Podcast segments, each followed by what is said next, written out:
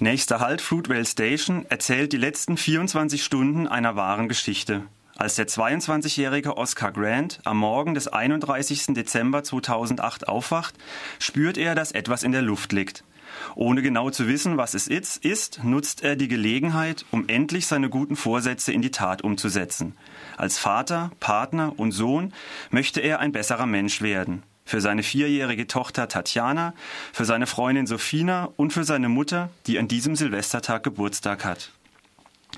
Freunde, Familie und Fremde kreuzen seinen Weg im Laufe dieses Tages, doch Oscar muss feststellen, dass Schwierigkeiten und Herausforderungen nicht ausbleiben, wenn man sich selbst und sein Leben verändern will. Von seinem Plan, ein besserer Mensch zu werden, will er sich trotzdem nicht abbringen lassen. Aber so weit kommt es nicht. Nach einer fröhlichen Silvesternacht in San Francisco gerät er auf seinem Rückweg im Zug in einen Streit. Vollkommen unerwartet wird er von einem weißen Polizisten erschossen in der U-Bahn-Station Fruitvale.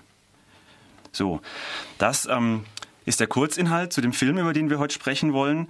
Hier im Studio ist das filmische Quartett. Das sind der Martin, die Bettina, der Sebastian und der Alex. Ich bin der Johannes. Und ähm, was jetzt in, diesem, in dieser Inhaltsangabe noch nicht rauskam, was aber ganz wichtig ist, ähm, Oscar, die Hauptfigur dieses Films, ist Schwarzer. Und das, da kommen wir auch gleich noch drauf zu sprechen, warum das von Bedeutung ist. Es handelt sich bei dem Film, wie gesagt, um eine wahre Begebenheit. Und mein erster Gedanke, als ich mir diesen Plot durchgelesen habe, bevor ich ins Kino gegangen bin, war, okay, man weiß, er wird am Ende erschossen. Das, darüber können wir heute auch reden, weil es gleich am Anfang des Films gezeigt wird in Form von Originalaufnahmen, von Handyaufnahmen, von Augenzeugen.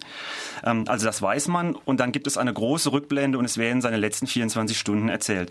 Und da dachte ich mir, das birgt enormes Potenzial für, ich sag mal, Sentimentalität, Melodramatik und vielleicht auch provokant formuliert für so ein bisschen Gutmenschentum.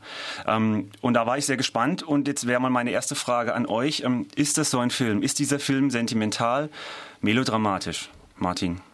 Ja, so melodramatisch, das wird ja in Richtung Kitsch gehen, dass er irgendwie zum Helden überhöht wird und äh, seinen Tag äh, lebt als jemand, der moralisch total integer ist und keine Fehler hat. Das ist absolut nicht so. Es wird gezeigt, dass er...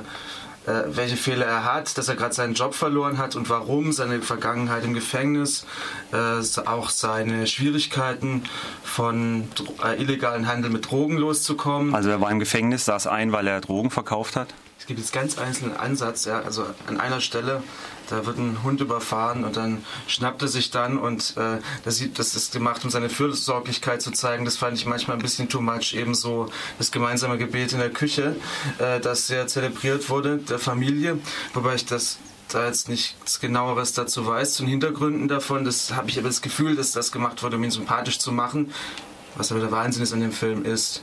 Die Schlussszene, äh, das ist wahnsinnig intensiv, da kann man, da erlebt man quasi live die gesamte Situation mit, also und man weiß gar nicht so richtig, von, aus welcher Perspektive, man hat so ein bisschen den Eindruck, die wechselt immer mal so zwischen Oscar, Sophina, anderen, also das ist halt der Eindrucks, die eindrucksvolle Seite an dem Film. Also du sagst, der Schluss ist sehr eindrucksvoll, aber nochmal ganz kurz zu, den, zu diesen vierundzwanzig Stunden, die gezeigt werden, sagen wir mal in sechzig Minuten dieses Films. Ähm, wie sehen es die anderen? Ähm, gibt es da irgendwie Situationen, wo ihr gedacht habt, oh, das ist jetzt ein bisschen überhöht und ein bisschen zu viel? Ja, also an ein, zwei Stellen würde ich sagen, ähm, ist das durchaus der Fall. Diese Hundeszene, die wirkt schon ein bisschen gewollt, da will man zeigen, da ist doch im Kern ein ganz guter Mensch, der... Äh, versucht, sein Leben auf die Reihe zu bekommen und für andere da sein will. Ähm, das wirkte dann schon ein bisschen unglaubwürdig. Aber die große Stärke des Films liegt eigentlich darin, dass bis auf diese Schlussszene der ganze Film eigentlich sehr langsam erzählt wird, sehr ruhig. Und dann quasi so ein Schlussknall kommt, der einen nochmal in den Sessel haut. Mhm. Ja, also ich würde mich da Martin und ähm, Sebastian anschließen. Also ich finde, es gibt so ein paar Momente, wo man sich dann schon ähm, fragt, okay, ja, also da wollte der Regisseur schon irgendwie vor allem positive Seiten ähm, von Oscar Grant zeigen und irgendwie auch die Sympathie ähm, des äh, Publikums sich sichern. Aber allgemein finde ich schon, dass jetzt ziemlich facettenreich dargestellt wird. Ja, ich finde allein durch diese sehr realistische Machart des Films, der wirklich ähm, ja, manchmal sowas fast Dokumentarisches hat. Also viel mit Handkamera, genau, ohne, ohne große Musik. Allein diese Machart verhindert schon, dass es in Kitsch abdriftet. Also ich finde es wirklich auch äh, packend. Also natürlich ist diese, erstmal den Schluss zu zeigen, ein raffinierter Trick. Also Hitchcock hat das immer gerne gemacht. Erstmal zeigen, wer der Mörder ist und dann den Mörder verfolgen sozusagen. In dem Fall sehen wir ein Opfer, nicht einen Mörder, aber ähm, dieser Trick ist sehr effizient und macht natürlich den Tag, den er erlebt, bedeutungsvoller. Aber sentimental finde ich es gar nicht. Es ist wirklich sehr realistisch in einem modernen äh, Stil gemacht. Mhm, gut, also halten wir das mal fest. Es ist kein Film, der auf die Tränendrüse drücken will. Es ist ein sehr authentischer, sehr realistischer Film. Ähm, was ganz entscheidend ist, also diese, diese wahre Begebenheit, die spielte sich ab in den frühen Morgenstunden des ersten Januars zweitausendneun. Ähm, und ähm, die, die Washingtoner Polizei wollte diesen Vorfall zunächst geheim halten. Und durch diese Handyvideos, die gefilmt wurden von den Passanten und die natürlich sofort in die Social Medias ähm, hochgestellt wurden, ähm, ging eine Welle der, des Entsetzen und der Empörung durch das gesamte Land, durch die gesamten U S A. Und dann kam es zum, zum Anklageprozess gegen diesen Polizisten, der geschossen hatte. Und es war sehr schnell, war eigentlich klar, dieser Mord war einerseits im Affekt, war aber wahrscheinlich auch rassistisch motiviert. Also es war ein weißer Polizist, der sich ähm, gegen diese schwarze Gruppe, auch gegen diesen Oscar dann vergriffen hat. Ähm, wie wird es in diesem Film dargestellt? Würdet ihr sagen, ich sehe schon, da heben einige die Hand und wollen intervenieren, ähm, würdet ihr sagen, dass dieser, diese rassistische Motivation wird in dem Film dargestellt? Ich bin mir da nicht so sicher. Also ich glaube ja, dass das die Absicht ist, vor allen Dingen, weil auch nach dem Ende quasi noch ein paar Zusatzinformationen in so einer Art Nachspann ähm, dargestellt werden. Das ist sicherlich die Motivation des Films. Aber was ähm, ich für durchaus gelungen auch an dem Film halte, dass in der eigentlichen Schlussszene, wo eben dieser Mord passiert, ähm, wird es nicht so eindeutig dargestellt. Da wird auch gezeigt, dass es die Szene ziemliches Chaos war und dass wohl auch der Druck auf dieser Polizei, die übrigens auch nicht die offizielle Polizei von, ich glaube, San Francisco war, sondern so eine Bahnpolizei, also so eine Art eher privater Wachdienst, der in den U S A auch bewaffnet sein darf, dass da auch viel Überforderung mit drin war. Also es ist nicht so klar, da, es kann gut sein, die Polizisten verhalten sich teilweise auch ähm, rassistisch in ihren Äußerungen, aber man sieht auch die andere Seite ein bisschen, dass sie da auch unter großem Druck stehen. Ja, also ich denke, das entscheidend Rassistische ist eben, dass sie sofort sich die Schwarzen schnappen, äh, weil sie die irgendwie sofort erkennen können und gehört haben, da sind Schwarze drin und aufgrund dieser Tatsache werden die jetzt angegriffen, werden jetzt von der Polizei angegriffen und die hätten auch, was weiß ich, wer anders sein können.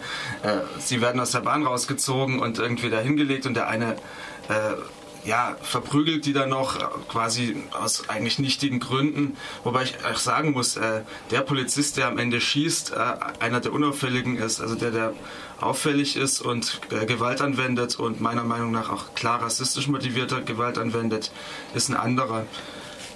Das macht die Szene noch relativ komplex. Ist wohl in dem Fall tatsächlich so gewesen. Also vielleicht, weil wir es jetzt gerade mehrfach darauf Bezug genommen haben, ähm, es gibt eine Zusatzinfo zu diesem Polizisten, der geschossen hat und der hat hinterher ausgesagt, ähm, er hätte seine Pistole mit einem sogenannten Teaser verwechselt, den die Polizisten in Amerika haben. Das ist so eine Art Elektroschock, der, der bei uns nicht erlaubt ist, der sehr starke Schmerzen zufügt, die Leute ruhig stellt, aber auf keinen Fall umbringt, keine, keine nachhaltigen Schäden verursacht. Und im Affekt hätte er das verwechselt und dann kam es ähm, zu diesem Schuss. Und ähm, also das so viel nochmal zu der Sache, die haben unter Druck gehandelt und die waren vielleicht unsicher und so weiter. Aber wie gesagt, ähm, da sind sich die sind sich die Stimmen nicht einig. Dieser Film wird auch ähm, in Deutschland promotet von verschiedenen Initiativen, zum Beispiel die Initiative Schwarze Menschen oder die Initiative Gesicht zeigen, die auch in ihren Flyern ganz deutlich sagen, ähm, passt auf, auf Rassismus im Alltag und es auch auf diesen Film beziehen. Ähm, okay, jetzt ist es so, es gibt, ja? Ich glaube, es ist auch gerade eine Stärke des Films, dass er eben nicht sagt, hier kommt ein böser Cop, der ist böse und handelt die ganze Zeit böse und er schießt dann einen armen Schwarzen, sondern dass er eben zeigt, es mag sein, dass da rassistische ähm, Vorbedingungen herrschen, aber dass eben auch einiges aus der Situation heraus entsteht, dass es eben nicht so platt, sondern differenziert dargestellt wird. Das unterstützt, glaube ich, sogar die Botschaft des Films.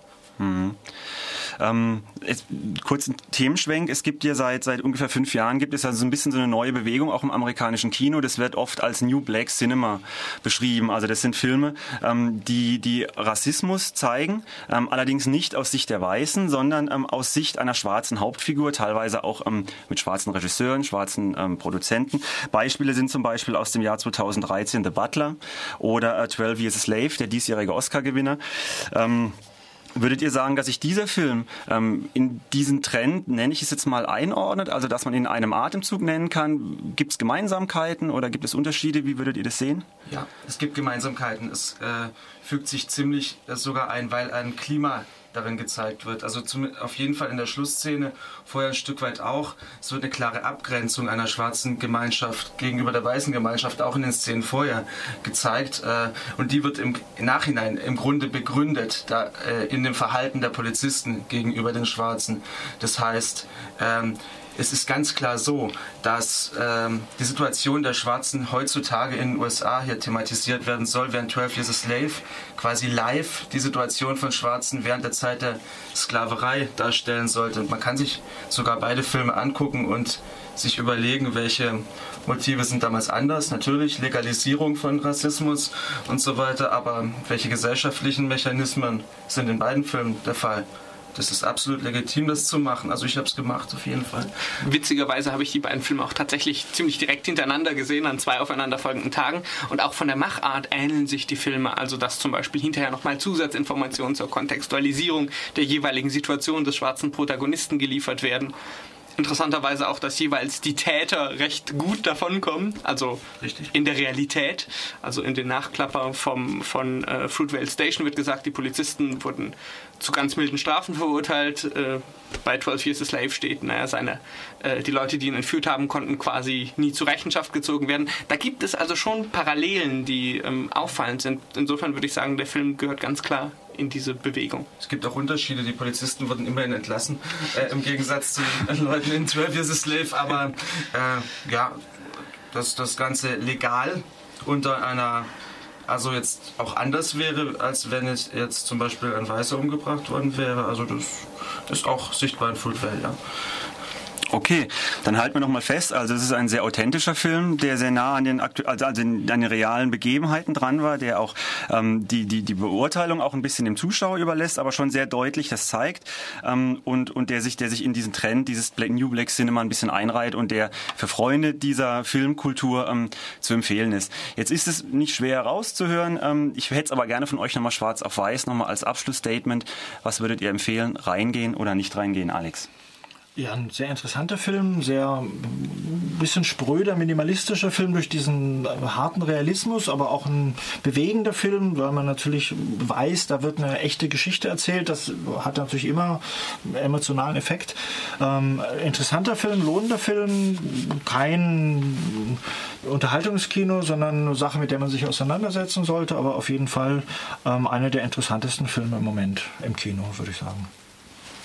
Ja, ähm, ich bin mir auch nicht ganz sicher, ob reingehen oder nicht. Ich würde sagen, wenn man sich für das Thema interessiert, sollte man reingehen, aber eben aufgrund dieses etwas spröden und ähm, naja, in diesen Nachklappern auch sein ganz kleines bisschen moralisierenden ähm, äh, Film ist er durchaus auch nicht ganz einfach zu konsumieren und deshalb sollte man sich wirklich für das Thema interessieren, wenn man reingeht. Aber dann ist es ein guter Film.